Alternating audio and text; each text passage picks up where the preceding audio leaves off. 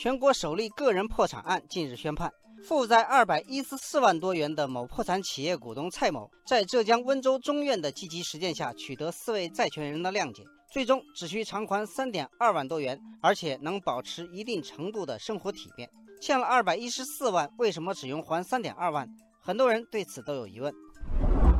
网友天道酬勤解释说，蔡某并不是大家一般所理解的那种老赖。他是温州某破产企业的一名股东，企业破产欠了二百多万，他要承担连带清偿责任，但他仅仅持有百分之一的股权，责任很小。网友清风补充说，法院调查发现，这个人家庭极其困难，夫妻双方月收入加起来还不到一万元，只有很少存款，而他却身患重病，医疗费用花销巨大，孩子还在读大学，家庭长期入不敷出，确实没有清偿巨额债务的能力。网友海阔天空说，四名债权人了解了具体情况后，最终自愿放弃对剩余债务的追偿权。蔡某仅需偿还三点二万元，而且会在三年后恢复个人信用。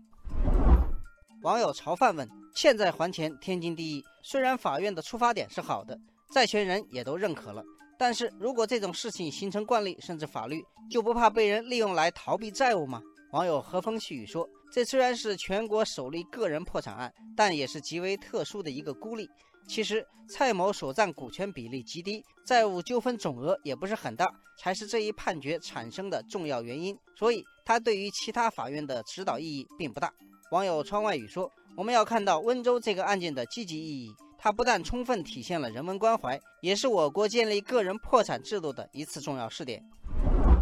今年七月十六日，国家发改委等十三个部门联合印发文件，提出研究建立个人破产制度，重点解决企业破产产生的自然人连带责任担保债务问题。